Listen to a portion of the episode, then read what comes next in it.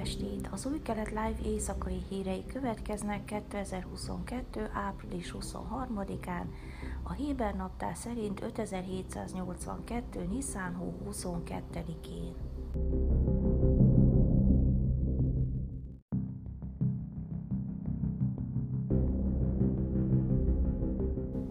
Az izraeli védelmi erők csapatai letartóztatták a palesztin terrorista unokatestvérét, aki a hónap elején Tel Avivban fegyveres terrortámadást követett el, közölték palesztin sajtóértesülések pénteken késő este.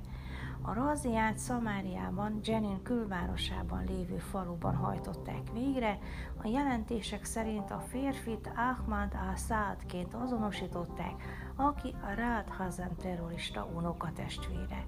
A hadsereg többször is kísérletet tett Hazem családtagjainak letartóztatására, többek között tüzet nyitottak egy autóra, amelyben testvérei utaztak.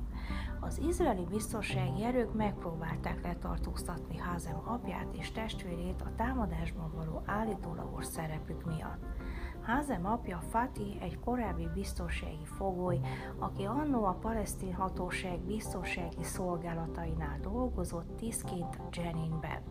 Dicsérte a fiát a gyilkosságokért, és nem tett eleget az Izraeltől kapott kihallgatásra való beidézésnek.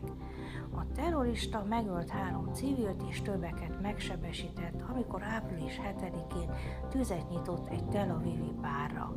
Órákkal később lelőtték és megölték a biztonsági erőkkel folytatott tűzharcban a közeli Jaffón az egész éjszakás hajtóvadászat után.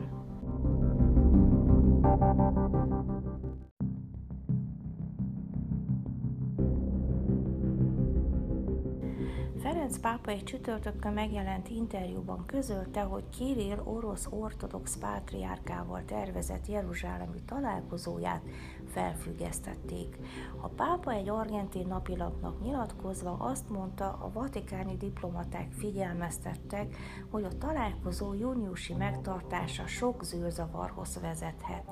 A pápa nem árulta el, hogy mikor tartják meg a találkozót, és nem árult el konkrétumot arról, hogy miért mondták le.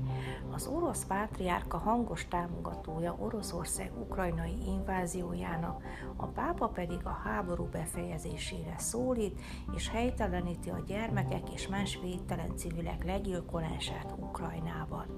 Legyen béke a háború sújtotta Ukrajnában, amelyet oly súlyos megpróbáltatásnak vet alá egy kegyetlen és értelmetlen háború erőszaka és pusztítása, amelybe belerángatták, mondta Ferenc pápa húsvétkor, miközben a Szent Péter téren beszédet intézett a tömeghez.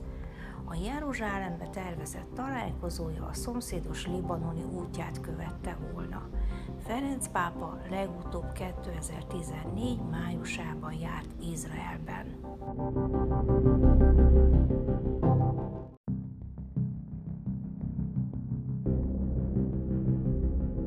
Időjárás. Vasárnap felhős idő várható, Jeruzsálemben huszonhat, Hajfán huszonegy, Eilaton harminchárom, míg Ásdodban huszonhárom és Tel Avivban huszonnégy fokra lehet számítani. Ezek voltak az Új Kelet Live hírei szombaton, Ómer hetedik napján. Savuatov!